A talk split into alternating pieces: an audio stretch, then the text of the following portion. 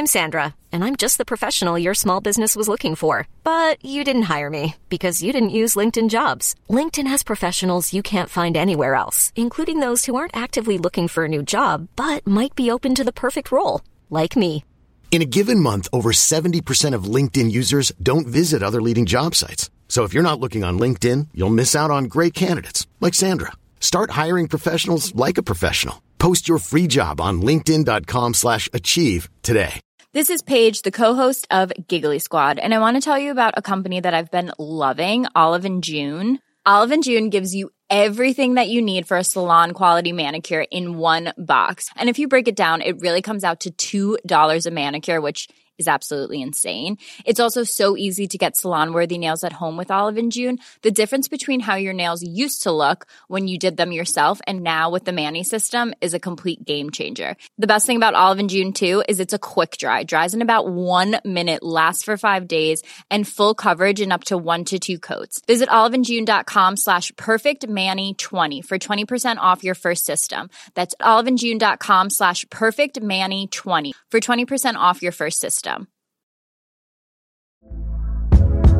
Hey there, it's Michelle Norris. I'm host of a podcast called Your Mama's Kitchen. When I travel, I'm usually looking for a way to find a taste of home when I'm not at home. And one of the things I love to do when I am at home is entertain. And Airbnb allows me to do that. When I was in California recently, I rented a house that had a great kitchen. And when we were sitting around the table, we were all thinking, we're in someone else's house. Someone could be in all of our homes as well.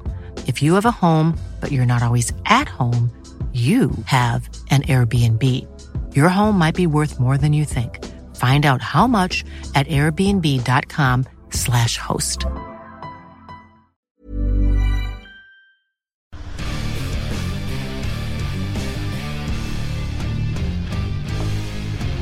Den eh, første, eh, som i dag blir meg sjøl, Petter, Ja. eh, lærer veldig mye om meg sjøl og kroppen min for tida.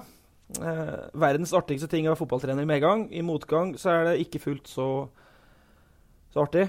Sparka ned flaskeholder den gangen her òg. Ja. Tapte 2-1. En Bra kamp. Guttene sto på alt, men vi taper med ett mål. da. Og på 2-1-skåringa sparka ned flaskeholder og hoven fot og vondt i sjel og lite søvn. Ja, jeg skal ikke følge opp. Du har gitt meg beskjed om å ikke gjøre det, så da Nei. snakket vi noe mer om Kill må Hemne i stå i det. Men sånn er det. Den andre, da, og det blir deg. Ja. Eh, han skal da springe i myr med Tiril Eckhoff en uke her. Lenge. Eh, det er snakk om flere timer. Jeg lurer på ja, Jeg sitter og ser på deg nå. Du er ikke gjennomtrent, vet du. Jeg er bygd for mye, da. Det for det, da går det ikke så fort. Seig, men ikke så fort. Ja. Det er ikke uten grunn at det har vært en runde til kiropraktoren i dag igjen. Bare for å være forberedt til i morgen. Nei, usikker. Men jeg har med meg Norges sprekeste fotograf. Aha. Så jeg har iallfall lovt tidligere at jeg skal uansett ikke fucke opp fotoshooten. Altså, hvis jeg ikke klarer å holde følge, så får jeg bare Gå lutrygget. Stopp, da. Og så gå tilbake til bilen. Gå og så lutrygget tilbake bilen og sitte der. der. etterpå. Jeg må jo bare si som sånn gammel orienteringsløper, colamester i Russland eh, faktisk, i orientering, så hjelper det å være seig i myrene. Det gjør det, ja? Ja, ja, det her går bra. Colamester. Ja, men han har en liten kosemage. Den Cola er ikke... Ja, ja, jeg Men, eh, da- Nei, den er liten, altså. Den er liten. Men da kommer vi til den viktigste. Den tredje og klart viktigste. Uh, fikk ikke sett Rosenborg Molde live, men så han i opptak sammen med Drillo. Og, Ja, det er brukbart, da. Ja, og jeg er Tottenham-fan. Petter, du er Tottenham-fan. Men, men Ragnhild Lund Hansnes, du reiser rundt med, rundt med Robbie Fowler for tida. Og det er litt kult, sjøl om vi er Tottenham-fans. Ja, det si er kjempekult. Ikke så verst. Du syns det er kult sjøl òg, regner jeg med? Ja, altså. Drive og fly rundt med Gud og henge i skyene. Da er du trygg, da. Liverpool-hjertedronning Ragnhild Lund Hansnes har jeg kalt det her. Det stemmer bra, det. Ja, det er Dronning er litt voldsomt, men uh, i hvert fall eh, et Liverpool-hjerte av en viss størrelse, ja. Eh, du begynner å bli et kjent ansikt og et kjent person. Du har skrevet inn flere bøker og, og vært profilert. Men ta oss kjapt gjennom. Altså, du er jo inngifta i det her hysteriet, er du ikke det? Ja, jeg var jo en av dem som hata fotball. Ja. Ja, ja, ja. Jeg var en journalist som syntes at uh, veldig mange av mine medkollegaer brukte altfor mye tid på fotball. Føler dere dere truffet nå? Bare man slapp en fis i fotballen, så ble det dekket over flere sider i VG. Og jeg tenkte, kjære vene, skriv noe om noe som interesserer oss alle. Eh, jeg har uh, skifta mening. Jeg har eh, blitt totalt hjernevaska gjennom arbeidsuhell av å skrive tre bøker om Liverpool fotballklubb. Og det starta med en Champions League-finale, da Liverpool uh, for første gang kom til eh, Champions League-finale på 20 år. Det var en lang tørkeperiode. Det var den uh, 3-0-kampen mot Milan som snudde. Ja. Mm. Vi så 3-0 i på en mellomlanding. Da var vi på bryllupsreise. Ja, Ante fred, men ingen det er mannen din som har dratt deg inn i det, sant? Litt nå. Ja, men greia er at, at det å stå og tro at du er på tidenes, ditt livs reise Ja. med din utkårede, som du tror er en kul gitarist eh, og musikkprodusent fra Øra Studio, og så plutselig så er han en tullete pondusfigur av en fotballfan Ja. som jeg absolutt ikke hadde tenkt å dele livet med en slik en. Og så klikker han, og så sier han bare i pausen at uh, bryllupsreisa er ødelagt. Altså, hvem Oi. gjør noe sånt? Ja, det var så oi. Da går det hardt ut, altså. Ja, da går det hardt ut. Og så fikk han jo ikke se resten av kampen. Han bare landa akkurat i straffekonken. Og, Oi. Ja, ja. Jeg sier oi igjen. Jeg blir Ja, helt satt ut der, for det er spesielt. Kan du tenke deg? Fyren gikk jo fra å være en sindig nordmøring til å klikke. Han holdt jo på å bli arrestert på flyplassen. Og eh, det er ganske spesielt å oppleve en sånn transformasjon av et menneske du tror du kjenner. Og der du tror du- du har researcha godt nok for å gifte deg med, og så har du bare svikta i din det- egen tenker jeg, research. Ok, nå ble det enten skilsmisse, eller så må jeg bare bli like gal sjøl. Du har helt rett. Eller noe imellom mellom der. Jeg tenkte jeg må i hvert fall finne ut hva det her gir han, den fotballen. Ja. Hva det fotball gjør med oss mennesker. Og det har jeg dedikert livet mitt eh, til siden. Slutta jobben min som programleder i NRK for å skrive om fotball på Ja. heltid. Men det er mellommenneskelig perspektiv i fotballen da, som jeg er mest interessert i. Men, og nå er det Robert Fowler som har vært i Nord-Norge. Jeg har sett uh, Facebook-bilder. Jeg har kolleger i jeg skal ikke nevne aviser, men jeg sier Bladet Tromsø da, lell, da. ja. Som har stått uh, arm i arm med Robert Fowler og smilt og vært uh, ja, det, sånn, Du kan jo ta det, Vi skal jo snakke om Rosenborg her, det er jo det det hovedsakelig handler om. Men, men du kan jo ta det kjapt, Ragnhild. Før vi gikk på, så spurte jeg deg om hvordan norske menn, voksne menn som kommer i Liverpool-trøya si, som, som ser en Liverpool-stjerne komme mot dem. Hvordan blir de? Han her jeg så på Facebook, han ble åtte år. Ja, ja, han var sikkert litt blank i øynene tenker jeg. Nei, det er helt fascinerende, for norske menn er jo ikke de der mest overøsende, amorøse, verbalt sterke sånn i kjærlighetens navn. Sånn at de har ikke så mange begreper på kjærlighet. Så kommer da de her forbildene som de har da eh, sett opp til i store deler av livet sitt, sånn som Ian Rush, f.eks. Robbie Fowler, de her guttene som er så snille å promotere boka mi sammen med meg. Og da, eh, da bryter de sammen. Da kommer de med langstilka rød rose. De kommer med marsipankake med bilde av Robbie Fowler som stikker nesen sin ned i krittlinja. De eh, står og skriker. De er helt ødelagt. De har ikke ord på sin kjærlighet, men de viser det på sitt uh, søte vis. Jeg får Det beskjed er av kjerringa rørende. at uh, roser er ikke dumt. Uh, Nei. en overraskelse. Nå tar du med dette Ian Rush. Og Ja. Ja, det er så vakkert. Alle de historiene her er jo bok nummer fire, vil jeg tro, om uh, og rundt Liverpool. Ja, det, Du aner ikke hvor mange rare historier jeg kunne ha fortalt om akkurat livet bak livet bak livet til Liverpool fotballklubb. Noen dører lengre lenger inn i rommet. Hold litt Fowler, Peter. Nei, jeg har ikke så stort forhold til Robbie Fowler. Synes det, da syns jeg Ian Rush er kulere. Uh, og så må vi jo nevne, når vi så litt på hva vi skulle snakke om når du kom på besøk, så dukka det opp et bilde av, av Ian Rush. Uh, og så satt vi og flira ganske lenge av det, og så var konklusjonen at Ian Rush har fortsatt draget. Fordi at han satt sammen Ja. med et meget pent kvinnemenneske ved sin side. Hun var nok noe yngre enn Ian Rush òg, vil jeg tippe. Det er, det er jo absolutt Jeg tror, jeg, jeg lurer på om hun er jo 30 år yngre, eller er hun 24? Altså 22? Nei, altså det er et eller annet sånt. Ja, Men hun er jo eh, rett og slett den første i Irland som fikk platekontrakt med Universal Music. Så hun er ikke bare fin, hun var tidligere popstjerne, men hun er sylskarp. Både innen politikk og forretning. Nei, det er jo fordi at skårer du mest eh, mål for et av de mest ikoniske lagene i verden, så uh, har du gjort det, da. For evig tid. Dørene åpner seg. Apropos døra. Alltid etterpå. Helt rått. Sånn sett så hadde det vært artig å være kaptein på Liverpool. Ja da. Det hadde ikke gjort noe. Ja, For 30 år siden, tenker jeg da, for det går jo bra lell. Du ser åssen du har det. Ja, ja. Men også, du, boka di um, det handler jo om Liverpool-kapteinene. Um, Og starter med Ron Yates. Mm. Mulig at uttalelsen min er fra Østerdalen, er ikke, er ikke helt stø. Hardbarka skotte. På bildet i boka så har han portvinnese, og, og du skriver at han har fått Alzheimer. Åssen var det? Nei, det var veldig sterkt. Altså, jeg er nok den siste som har fått lov å intervjue han offentlig, fordi at kona har satt strek. Hun er også noen år yngre for øvrig. Mangla litt ord og sånn, sa du? Ja, mange. Eh, han vet ikke lenger hvilket husnummer han bor bak. Mm. Eh, Ian St. John var med meg, hans bestevenn, og spissen til Shankly. Det er jo de to som egentlig skal ha hovedæren for at Liverpool ble et topplag igjen. Så det er ganske sterkt, da. Mm. Eh, og når jeg skulle skrive en bok om alle de største, mest markante kapteinene til Liverpool, som fortsatt lever, så var det helt umulig å komme utenom Bill Shankleys første store Ja. valgte kaptein. Og lengst, altså nest lengst tjenende etter Steven Gerrard. Så Det er blokk av midtstopper. Ja. Skotsk.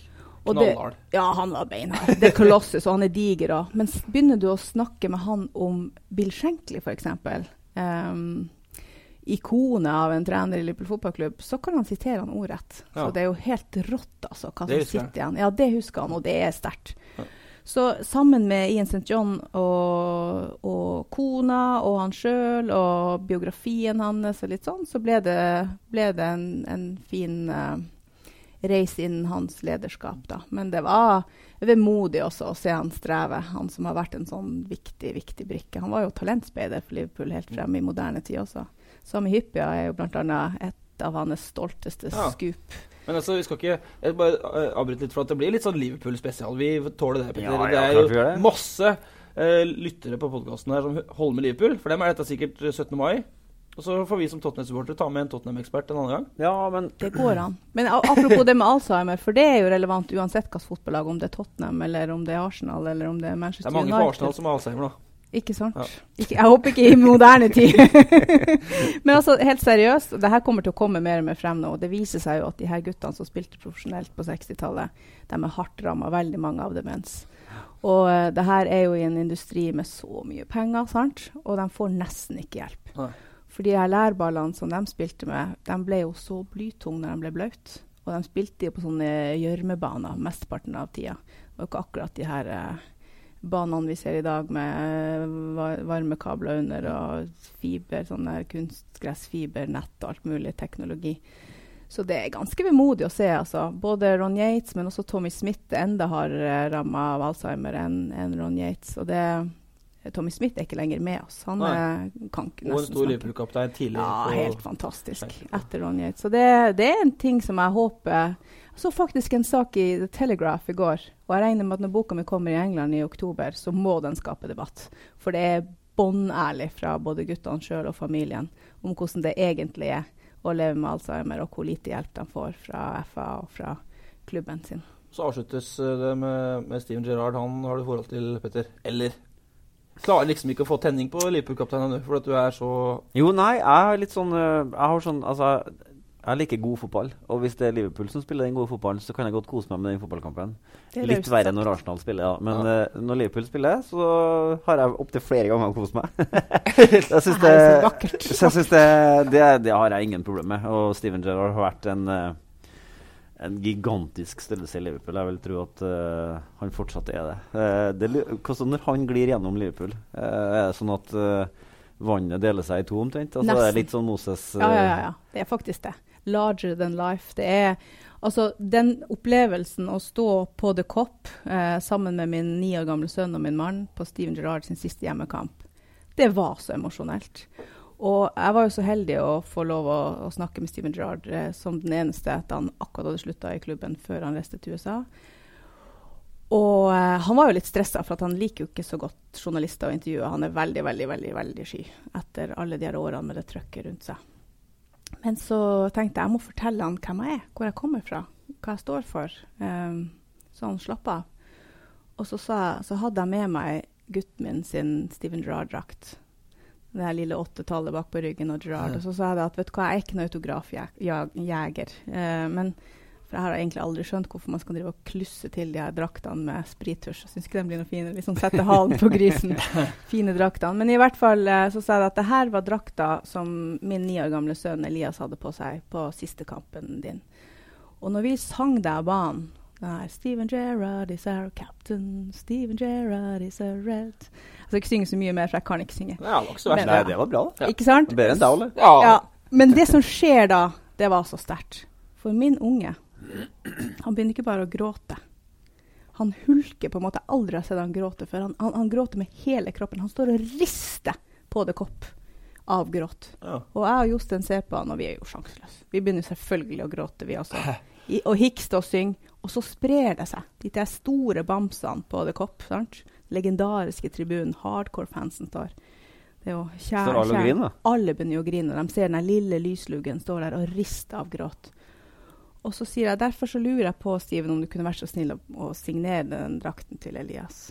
Så ser jeg opp, og så står jo Steven Gerrard også med tårer i øynene. Ja.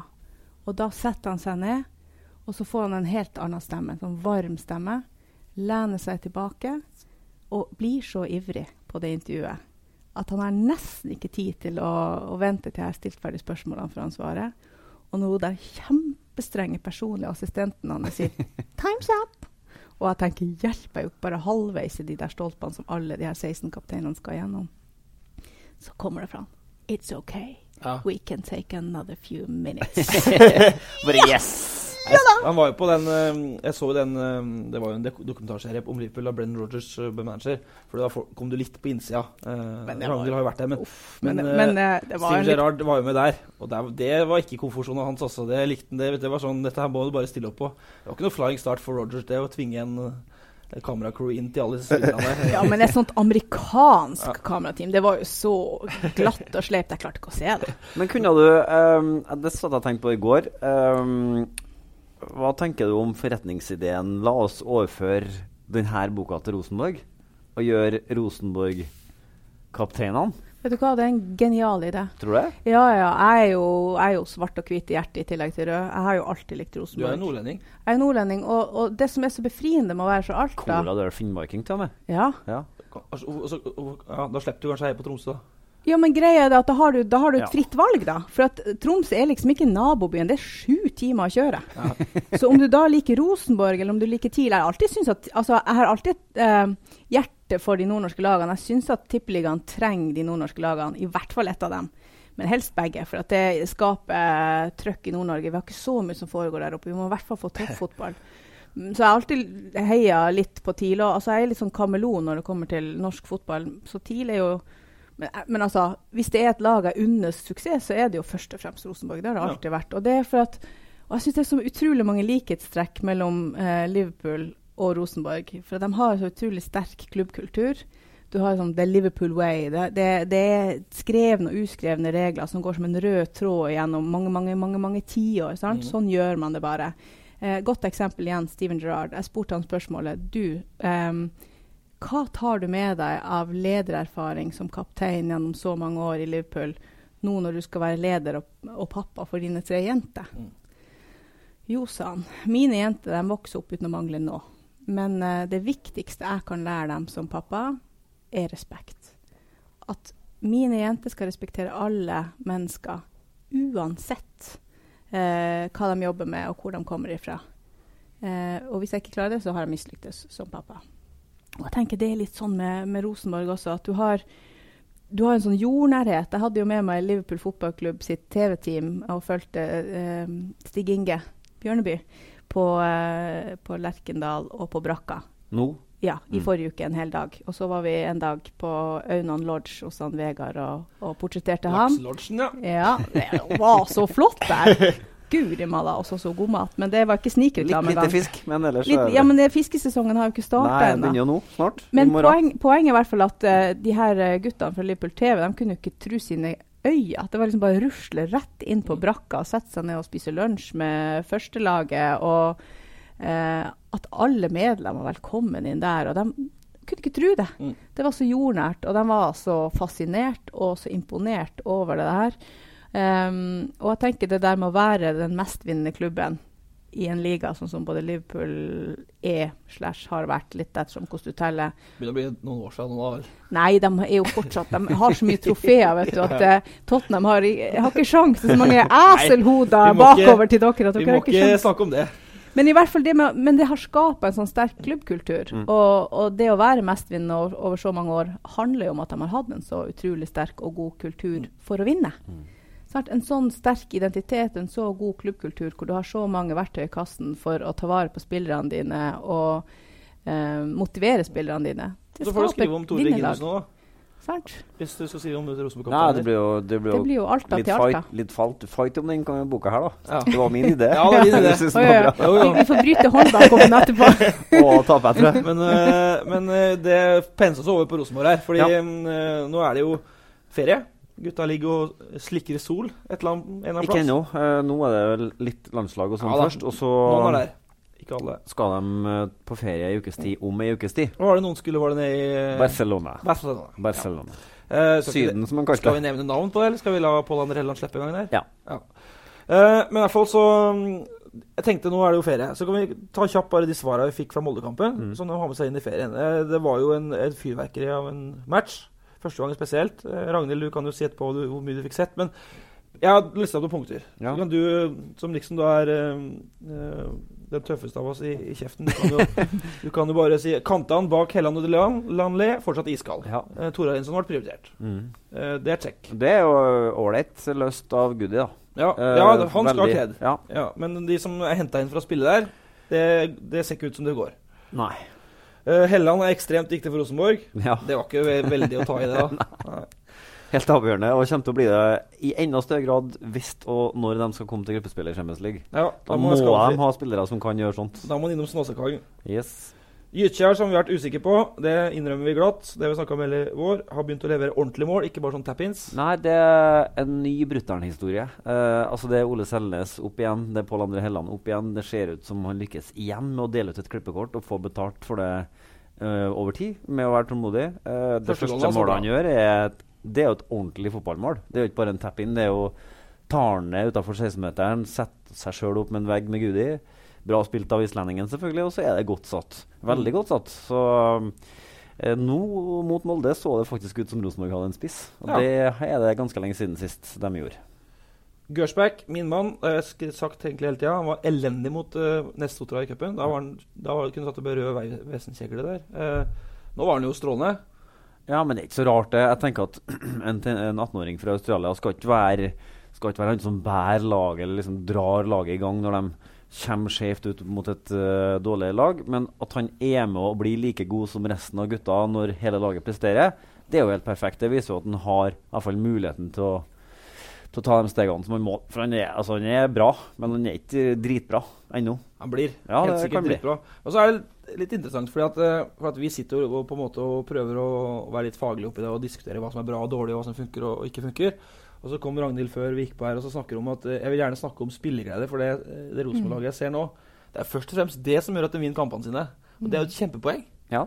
Ja, vet du hva, Det er helt nydelig å se. Jeg satt jo som sagt med Drillo i eh, SAS-loungen og så reprisen. For jeg var jo på jobb med Robbie Fowler da selve kampen uh, utspilte seg. Uh, og det å se altså for det første den energien på banen. Tempoet er høyt helt til ett minutt på overtid første omgang. Kjempehøyt tempo. Um, og de smiler, ikke sant? De, de, eh, og de er så glad på hverandres vegne. og Det er det deiligste jeg ser med fotball. Det er når du virkelig får de her gigantiske gruppeklemmene, og du ser at de, de bare eksploderer av glede på, sine, på hverandres vegne. Og det er jo litt sånn høne og egget, da. Hva kommer først? Det å vinne ti av tolv siste fotballkamper, eller spillegleden? Klart. Eh, det er klart at det, det er jo lettere å smile på banen når du spiller godt og leder serien. det, ja. Ja, ikke sant? Men samtidig så er det noe med at jeg tror at hvis, hvis du som trenere klarer å generere den der gleden og det samholdet som jeg tror at Kåre har klart, Mm. og, eh, og lykkes med igjen og igjen, så vinner man kamper. Hvis man bare går utpå der for å eh, tenke at det her må vi vinne, og alt blir så dødsens alvorlig For guds skyld, vi spiller fotball. Det, det er en lek, men selvfølgelig viktig nok for oss som elsker fotball. Men hvis du klarer å synes det er moro samtidig, det har jo hele fotballhistorien vist, det er jo de lagene som klarer over tid å glede seg. Jeg kjenner Å, litt er nysgjerrig på han gubben som satt ved siden av deg og så den kampen. Han er jo limt opp som Rosenborg-hater. Satt han og, Var han- det mistrivsel når Rosenborg presterte, eller var det Nei, vet du hva? Han, han skrøt skikkelig av Kåre. Han gjorde det, ja. Han sa at han har gjort en fenomenal jobb. Og så tenker jeg at kanskje, kanskje, kanskje, kanskje, kanskje, kanskje det her er jo litt flåsete, men kanskje har jeg en finger med i spillet. For hvem tror dere fikk Liverpool-kapteiner på tirsdag før kampen? Det var Kåre Ingebrigtsen, og han bladde interessert. Han er Manchester City. Ja, men han var eh, veldig interessert, så, så kan, kan, kanskje, kanskje har Liverpool-kapteinene inspirert han. Nei, nå er vi forbi streken. Du får ikke kred for den der. Å, kom igjen, da! Det kan Den ikke ha vært ikke. Det har ingenting med det å gjøre. Men, men eh, den kampen Sorry, eh, Den kampen må jo ha vært interessant i familien deres på mange vis. For at oh, du har en mann som bor geografisk helt på streket i forhold til hvem er Rosenborg og hvem er Molde. Og hadde to brødre i Molde hele hans oppvekst. Så Ja. mye eldre enn han.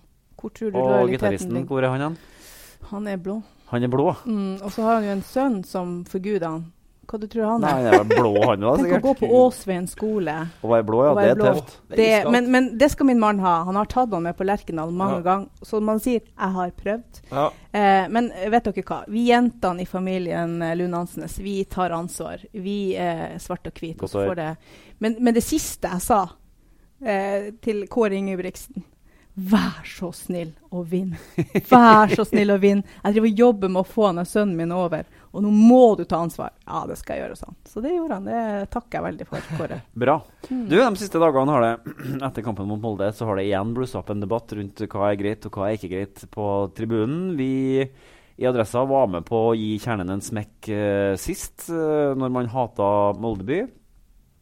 Og så gjør de det igjen, og det inntrykket jeg har, at de gjør det nettopp fordi at de får kjeft for å gjøre det. De, bare understreker retten sin til å, uh, til å praktisere en tribunekultur hvor de mener at det der er godt innafor. Uh, hva helt, tenker du? Helt utafor. Altså uh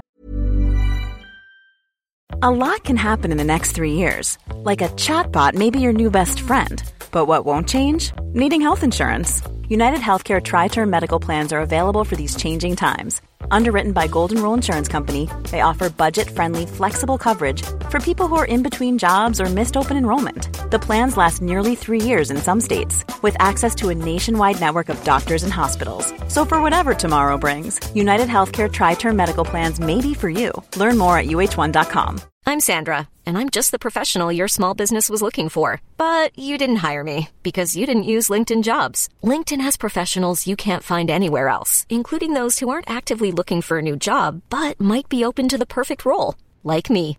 In a given month, over 70% of LinkedIn users don't visit other leading job sites. So if you're not looking on LinkedIn, you'll miss out on great candidates like Sandra. Start hiring professionals like a professional. Post your free job on linkedin.com slash achieve today. Ever catch yourself eating the same flavorless dinner three days in a row?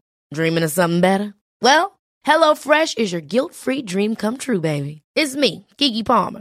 Let's wake up those taste buds with hot, juicy pecan-crusted chicken or garlic butter shrimp scampi. Mm. Hello Fresh. Stop dreaming of all the delicious possibilities and dig in at HelloFresh.com. Let's get this dinner party started. Since 2013, Bombas has donated over 100 million socks, underwear, and t-shirts to those facing homelessness. If we counted those on air, this ad would last over 1,157 days. But if we counted the time it takes to make a donation possible, it would take just a few clicks. Because every time you make a purchase, Bombas donates an item to someone who needs it. Go to bombas.com slash ACAST and use code ACAST for 20% off your first purchase. That's bombas.com slash ACAST, code ACAST. Eh, Det er noe av det som gjør meg aller mest lei meg, det å lese sånne plakater som noen i Tjern klarte å vise frem eh, i helga. For det skal understrekes at det her gjelder jo ikke hele Tjern. Det er jo masse fine, fantastiske supportere blant Tjern. Så vi kan, ikke, vi kan ikke stryke alle under en kam her, altså.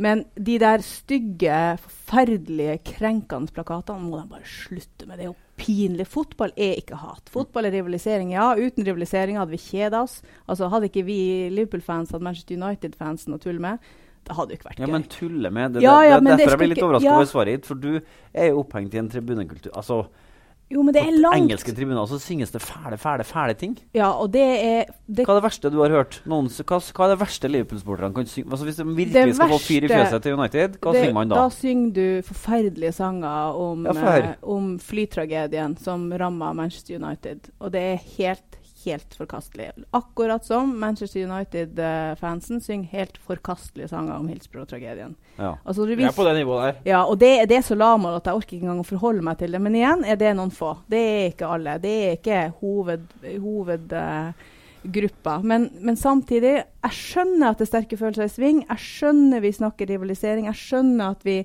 vi kjemper om å være det beste laget i Norge. Men det holder bare ikke. Altså, du, du kan ikke ødelegge for alle oss som elsker fotball. Vi skal være forbilder, både de på banen, men også supporterkulturen. Eh, og, og, og kjernen av supporterkulturen til Rosenborg skal jo være veivisere og forbilder. De skal få oss og inspirere oss til å synge så det ljomer over hele Lerkendal. Da kan de ikke komme og miste troverdigheten med sånne latterlige plakater. De bør skamme seg. Ja, men Petter, det har vært en diskusjon internt til også, hvor, eh, hvordan eh, det der har blitt. For det har kommet en del debattinnlegg. Og vi folk har jo selvfølgelig lov til å mene akkurat hva de vil i debattinnlegg, og så legger vi det ut. Eh, og da blir eh, eh, Da blir jo eh, Det som litt Det som jeg har merka meg etter den kampen, er at alle er liksom forbanna. Kjernen er forbanna på alt. De er forbanna på alt som skrives fra andre folk i kjernen. Forbanna på Molde. Molde er forbanna på Kjernen. Eh, men samtidig så var det mange twittermeldinger fra moldensere. Og det var bl.a. en som sammenlignet RBK-supporteren med IS, IS-medlemmer. Det var jo den veien òg. Ja, det er Og det er så mye Alle er liksom så forbanna.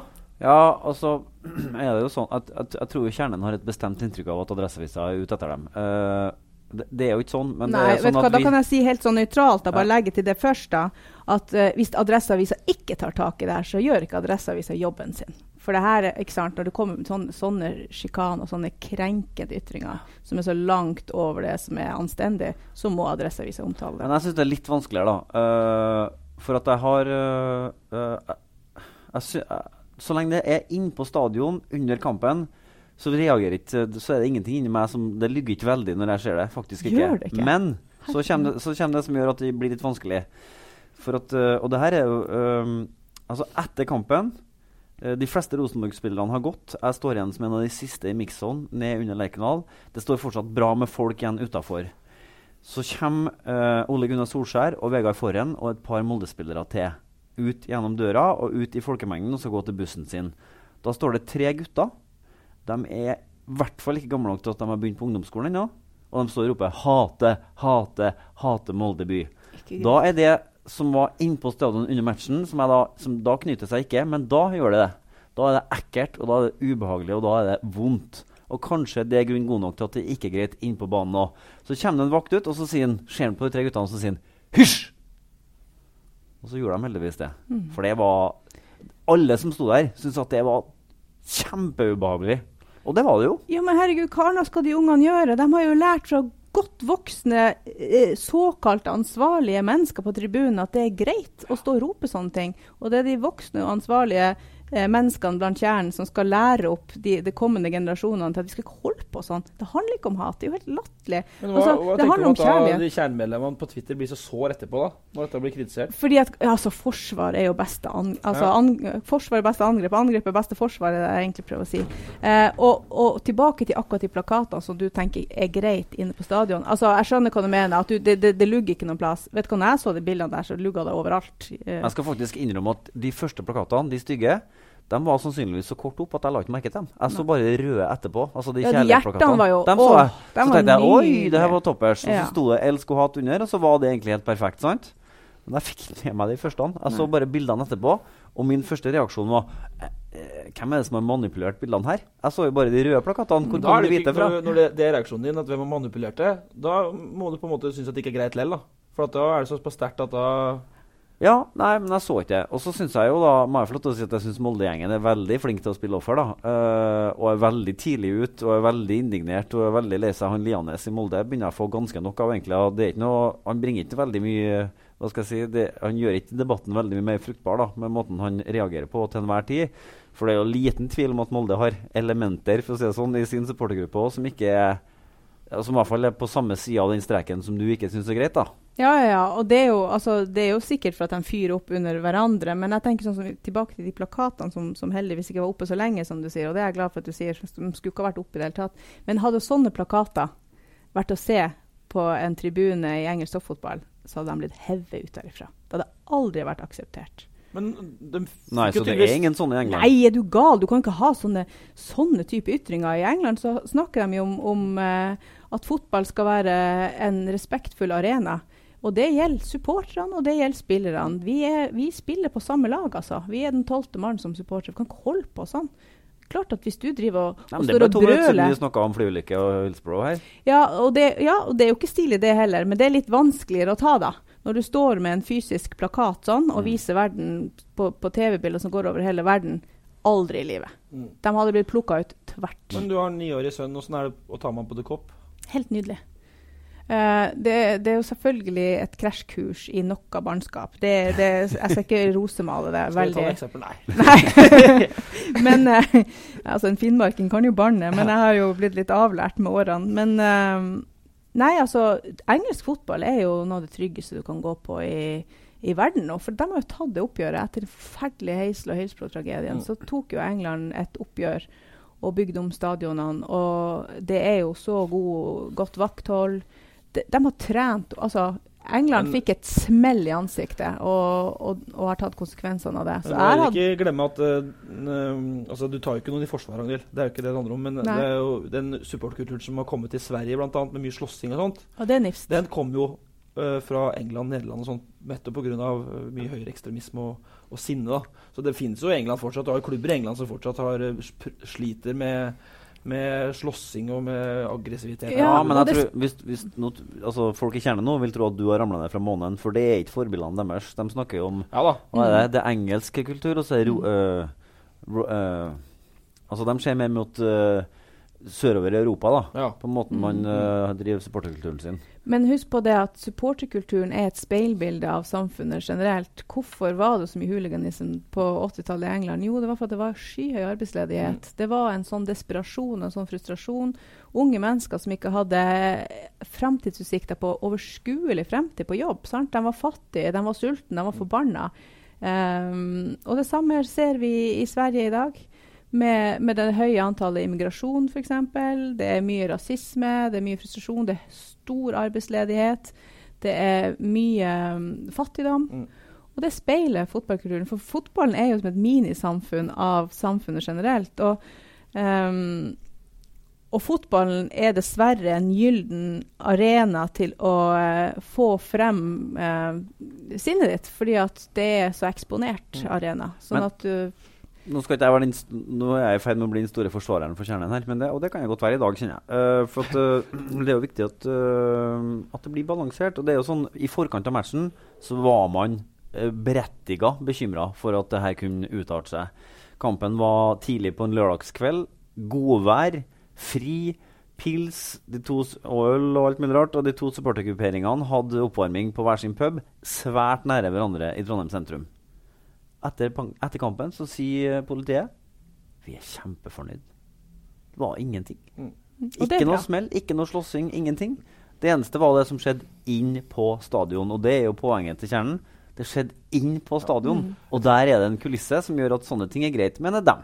Jeg tror vi må gå videre. Men kan Eh, ikke vi oppsummere ja. litt som spilleglede? Jeg tenker at uh, vi spiller best fotball på banen med spilleglede, men vi spiller faktisk best fotball eh, med spilleglede og supporterglede på Ja, ja. tribunen. Helt klart. Mest av det, minst av alt Jeg annet. jeg skulle bare ta kjapt eh, Vi skal videre til For at tida går fra seg, men eh, det er veldig bra, det. Men jeg tenkte vi skulle høre Full Kit Wanker òg. Vet du om det, du?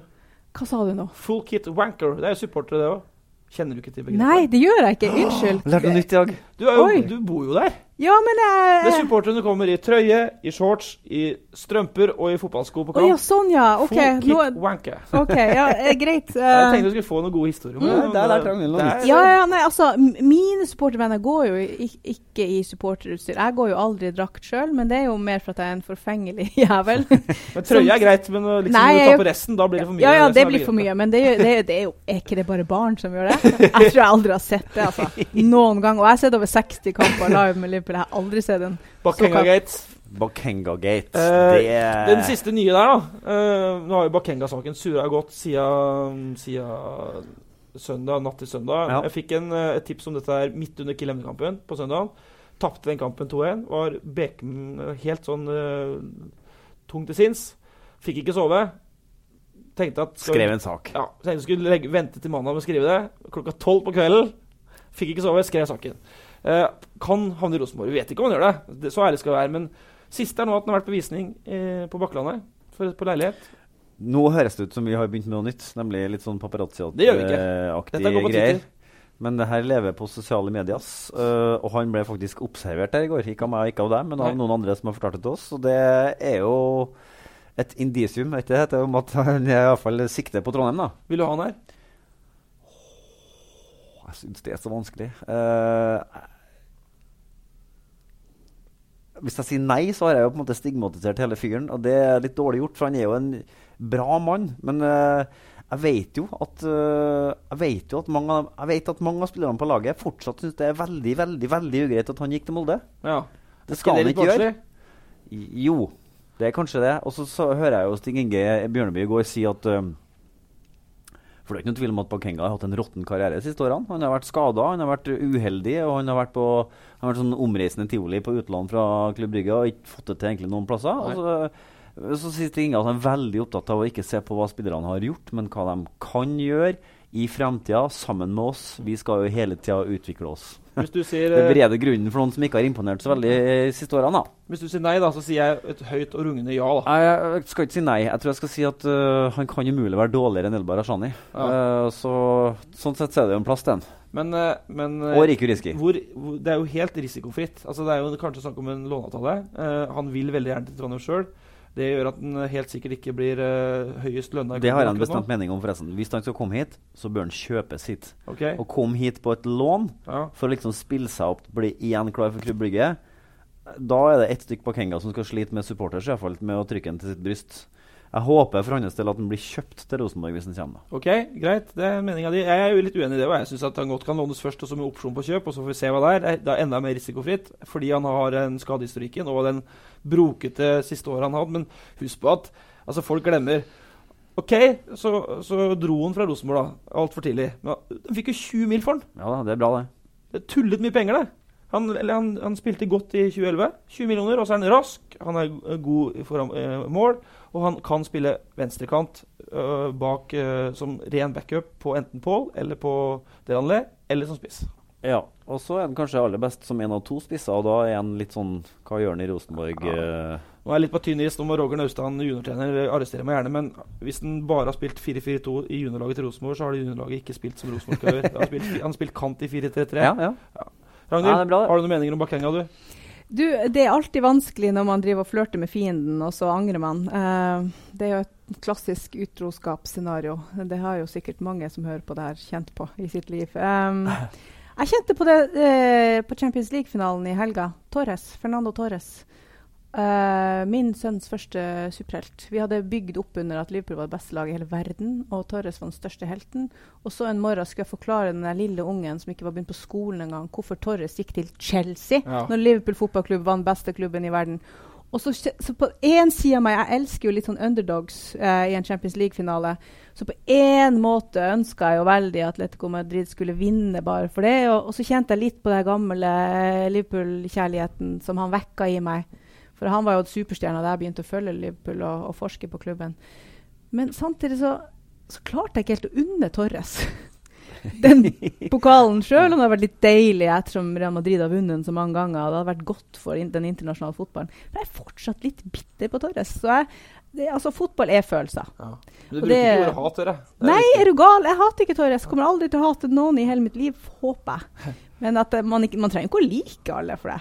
Men Petter, vi, eh, nå har vi Bakenga, og så har vi snakka litt om, eh, om det elsk-hat. Jeg Skal ikke bruke hat, men, det, eh, men så går det òg et rykte om han Ekong, da. Midtstopperen til Haugesund. Mm. Skal vi være litt forsiktige, for den er tynn. Det er, det er en avis i Nigeria som skriver det. Eh, men han er jo nigerianer. men De har, de har overraskende mye bedre kontroll enn vi tror. De avisene føler spillerne sine. Eh, Ja da, men vi har han- lest ganske mye artige historier. Ja da, det var det er derfor, riktig, det var derfor jeg flira. Ja. Men eh, det kan være det er begge deler, da, altså. Men eh, det er en midtstopper som er egentlig i Belgia, Gent, og så mm, tok hun fullstendig knekken på Gytkjær, i hvert fall, i Haugesund. Knuste alle dueller. Og så Jeg er helt sikker på at det, inni garderobeskapet sitt Ja. så har han et bilde av eh, Company fra Manchester City. Ja. Det, og, og, og det må være forbildet hans. Men er det noe for Rosenborg? Eller er det mer en sånn kjøttpuck som går i dueller og dundrer på, som vi sier? Nei, det kan jo være det, men jeg synes jo akkurat nå så er jo Rosenborg utrolig bra satt opp med stoppere. da. Eh, Jeg tenker på Europahøsten. Du har, du har, nå har du Reginussen, som er litt skadeutsatt. Du har Eyolfsson, som uh, er stabil. Og så har du Skjelvik uh, og Bjørdal, som ja, jeg er litt forsiktig, men jeg vet ikke om det er godt nok da, til en mesterliga. artig rykte. imponerende mot Rosenborg. Og så får vi bare se. Altså, han var jo det. Det var han Ja. jo. Han var jo god mot Rosenborg òg. Og så så han ut som Company, og det var litt komisk. Og så så ønsker vi lykke til. Kobla til Swansea og QPR òg, så mulig at det er noen kronasjer som ikke Rosenborg kan være med på. Ja. Eh, og ellers så er det ganske stille og rolig. Vi er, eller selvfølgelig ikke vi nok, nok med timen, for nå er jo overgangsvinduet snart på vei opp igjen. Vi skal ha, vi skal ha Stig Inge Bjørnebø som gjest i, i podkasten snart. Han Men det er, ikke så rart at det, det er ikke så rart at det er stilt, for det er jo rett før. ikke sant? Altså Ingen klubber har noe lov formelt sett til å snakke med spillere, Mm. men de har jo allerede begynt. Derfor er man ekstra påpasselig med at absolutt ingen får vite om det som skjer akkurat nå, for det skjer masse. Mm. Det gjør det en liten måned til, og så, når vinduet åpner, så er det shopping. Jeg vet jo i hvert fall som hang i halen på Stig Inge en hel dag, at telefonen ringte Ja. ganske ofte den dagen. Så det, det er mange som jobber i Hvilken dag var det her? Nei, det sier jeg ingenting om. Arrest my case. Men, eh, men eh, han snakker selvfølgelig ikke med spillere. Men eh, det er klart at uh, spillet er i gang via, via, via. Klart. Det er jo det er jo sånn det er, er det ikke det? Men en ting til vi må snakke om før du får dra, Ragnhild. For at uh, Supercupfinalen altså, det det, var jo historisk tidenes mulighet for å få Liverpool Tenk deg Liverpool mot Real Madrid Du skyter meg med bazooka i magen. på da. Lerkendal! Tenk på den bokstanden jeg kunne hatt. Ja. Herregud, du har Eh, solgt en million bøker. Jeg vet. Nei, altså, eh, det er så vondt. Altså, Supercupfinalen Alt lå til rette. ja. Første gangen nå var jo så bra. Ja, men altså, altså bare oppløpet. Altså Dortmund-kampen hjemme på, på Anfield, det er noe av det råeste jeg har sett. Altså det, var, det å hente igjen en sånn ledelse, det var så vilt. Og så være sjøl på semifinalen eh, i returkampen på Anfield, og det er det råeste jeg har opplevd live. Det, det kokte. Altså det å se en, en supporterkultur altså mobilisere tusenvis av mann til å ta imot spillerne og skremme Villarreal med bluss og sang og dunder og smil. Det var fantastisk. Men nå kommer jo Sevilla da- hit. Men hva går Trondheim glipp av? Trondheim går glipp av en Liverpool folkefest. Altså, Liverpool er jo den største supporterklubben i Norge. Ja. Altså uansett. Og det er altså så mye Liverpool-fans i Midt-Norge og i hele resten av Norge, og de ville alle ha satt nesen hit og vært med på en heidundrende fest. Det hadde vært så gøy. Og for min kjære lille sønn, da, som har to favorittlag i verden, Real Madrid og Liverpool fotballklubb, å kunne rulle ned bakken fra Byåsen på sykkel og servert han det i bakgården vår. Det hadde vært helt uforglemmelig. Mulig du måtte ha betalt uh, i årslønn. Ja, du måtte ha solgt betalt- noen bøker for å få råd til den billetten. Jeg hadde, for jeg si hadde sånn. tatt opp banklån for å gi sønnen min den sjansen. Herregud. Så har vi fått, eh, etter at Sevilla ble klar, da, så har vi fått én, Vi har fått en mail. En mail det fins en Sevilla-supporter. Det fins en som Han, ja, ja, ja. han må vi finne, da. Ja. Jeg tenkte Hvis vi skal lage oppkjør i den kampen i august med Liverpool-supportere, hvor skal vi begynne hen? Ja. Da må vi, Ja, ja, ja. vi- Trond Giske Ja, altså, alle er jo det- det. det- Men Sevilla, der fant vi én, og han skal vi redyrke litt. Jeg tror jeg har en reportasje til, idé til på gang. Og det, jeg har jo funnet fram et bilde av Mikke Dorsin i duell med Ronaldo. Ja, Det kan vi bruke om igjen. Og så Ja. kan vi skrive om den gangen. Men uh, Real har jo sine fans, og Real kommer Ja, ja. til å trekke folk på. Ja var, tenk hvis det hadde blitt Atletico mot Sevilla. Det hadde blitt en, Vi skal være forsiktige med å kalle det nedtur når to store lag, men det hadde vært en nedtur. Også. Ja, vi skal være forsiktige med å gjøre det, men det var vært verdt det. Ja. Jeg har Jo, sett men, uh, Atletico har møtt Rosenborg i Europaligaen flere ganger, og det har ikke vært fullt på Lerkendal overhodet. Altså. men så er det noe med at det er jo en læring i det for oss uh, Liverpool-fans. Nå har jo ikke vi vært veldig bortskjemt med triumfer i det siste, eh, men uh, vi hadde tatt den seieren i, i, i um, Europaligafinalen litt for gitt. Vi hadde det, altså, og så leda vi 1-0 til pause. Det var veldig liksom bra, var det òg. Planke, plankekjør, og så møtte vi ikke opp i andre omgang. Det er det rareste jeg har sett. Det var helt mystisk. Men du, Og det gjorde så vondt. um, Vegard Heggen. Mm -hmm. Stig Inge Bjørnby. Ja. To Rosenborg-backer som etter hvert ble størrelser i, i Liverpool-historien. ja.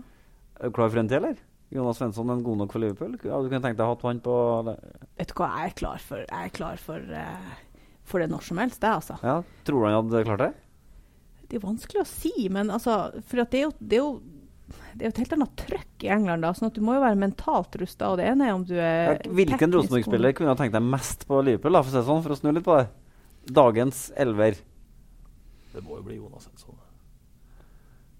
Du må tenke høyt her, men, men altså, Mike Jensen er jo ikke, kanskje ikke helt god nok. Det er lettere kanskje som høyreback enn som midt- midtbanespiller i Premier League. Akkurat for tida i, i Liverpool-sammenheng så, det- så er det lettere om du, om du spiller på en backplass. For Ja, at der har vi hatt store problemer de siste årene. Hadde vi hatt et litt Flanagan. bedre forsvar, så hadde vi spilt mye bedre. Så ja, ja kanskje. Det hadde vært gøy, det, altså. Kult, da har vi ordna det. Ja. Så Ragnhild kjenner jo alle, Ja. sant? På Ja. Eh, Liverpool, så så Jeg hvisker Klopp i øret. Ja, gjør det. Nei, vi må Klopp. ta en, en liten, som, en liten sommerhvisking. Har du numrene på mobilen din? Klopp? Ja. Nei, jeg har ikke det. Men du har nummeret til alle kapteinene på mobilen? Ja. Og så Steike. er vi i ferd med å runde av her, ja. Eh, det, som er, det som jeg la merke til eh, Det var egentlig dumt at du ikke fikk tid til å snakke om, for det var litt artig, men jeg la merke til at Bill Shankly i starten fikk ikke ta ut laget sjøl. Det var en valgkomité i Liverpool som tok ut laget. Ja. Shankly var trener. Sånn har det vært i Rosenborg òg. Nei, men det vet du hva han Og sa? Var- Han sa at han krevde og fulgte, Ja. da, men tidligere så var det sånn. Ja. Er, ikke- er det rart? Ja, det er jo helt Nei, men det har vært sånn i Rosenborg òg. Jo da, men altså, hvis Nils Arne Eggen da må, nei, må ringe uh, Sverre Fornes og gutta for å få han til å ta ut laget. Ja. Ja. Nei, men her rakk vi ikke å snakke om. Nei. Så rakk jeg ikke å, å skryte av at jeg har møtt Hypie og Hysse igjen, to av Liverpool-kapteinene. To eh, fine fyrer. Ja, på Mm. jobb for eh, Adressa. Rakk heller ikke å snakke om landslaget, som vi tapte 3-0 i Portugal. Det hadde ikke så mye å si, kjenner Og jeg. som har masse kamper. Vi er jo eh, midt i det nå. Men kjenner dere at dere gleder dere til EM? Uh, jeg er liksom ikke 12 år lenger, kjenner jeg. Nei. Jeg er Er 35, det ikke? og så er det 24 lag. Jeg husker 92 i Sverige, da det var åtte lag. Og det Sovjet ja, Sovjet var ikke, men det var i hvert fall samvel samvelde av uavhengige stater og åtte lag. Og Danmark vant. Det husker jeg, men nå er det 24 lag. Er ikke det for mye? Det er litt mye, det er jeg helt enig med deg men jeg syns jo det er deilig når det begynner å dra seg litt til mot slutten. Det er jo gøy. Altså, husker dere sist den der underlige Brasil-Tyskland-kampen? Ja. Da satt jeg faktisk litt rett utafor Barcelona. Og det, det var jo helt 7-2 eller noe sånt? 7-1? det var, det var helt surrealistisk. Og det er jo det som er så deilig med fotballen. da. Nå er vi Tilbake til den der eh, eh, sure supercupfinalen. ikke sant? Det er jo derfor vi elsker fotballen. Fordi at vi kan aldri vite hvordan det går. Du, har, du kan aldri Én ting kan vi vite, Og det at det kommer alltid en ny kamp, og det er og at Rosenborg blir seriemester i 2016. Amen. Og så er det én ting som er fascinerende med EM, og det er sangen til Wales. Med Gareth Bale. Tanna? Nei, det kan jeg ikke. Nei, men da må vi gi oss. Den er så fin. Greit, men da, pugger, Anbefaler alle å høre på den. men da pugger du den til neste gang. Ja, For da skal vi ha en EM-spesial. nettopp. Og så Oh, gleder vi come oss. on, Wales! Ikke nå, ikke nå. Ikke nå. Det er fantastisk. Tusen takk for besøket, Ragnhild. Takk for Så snakkes vi, Petter. Ja, ja. Ha det bra. Ha det. Ha det.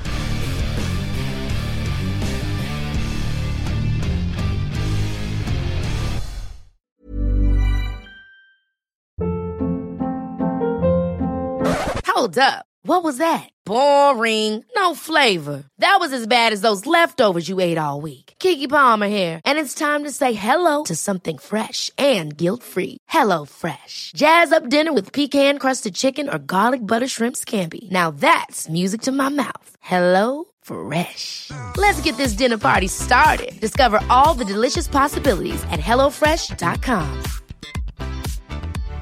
When you drive a vehicle so reliable it's backed by a 10 year, 100,000 mile limited warranty, you stop thinking about what you can't do and start doing what you never thought possible.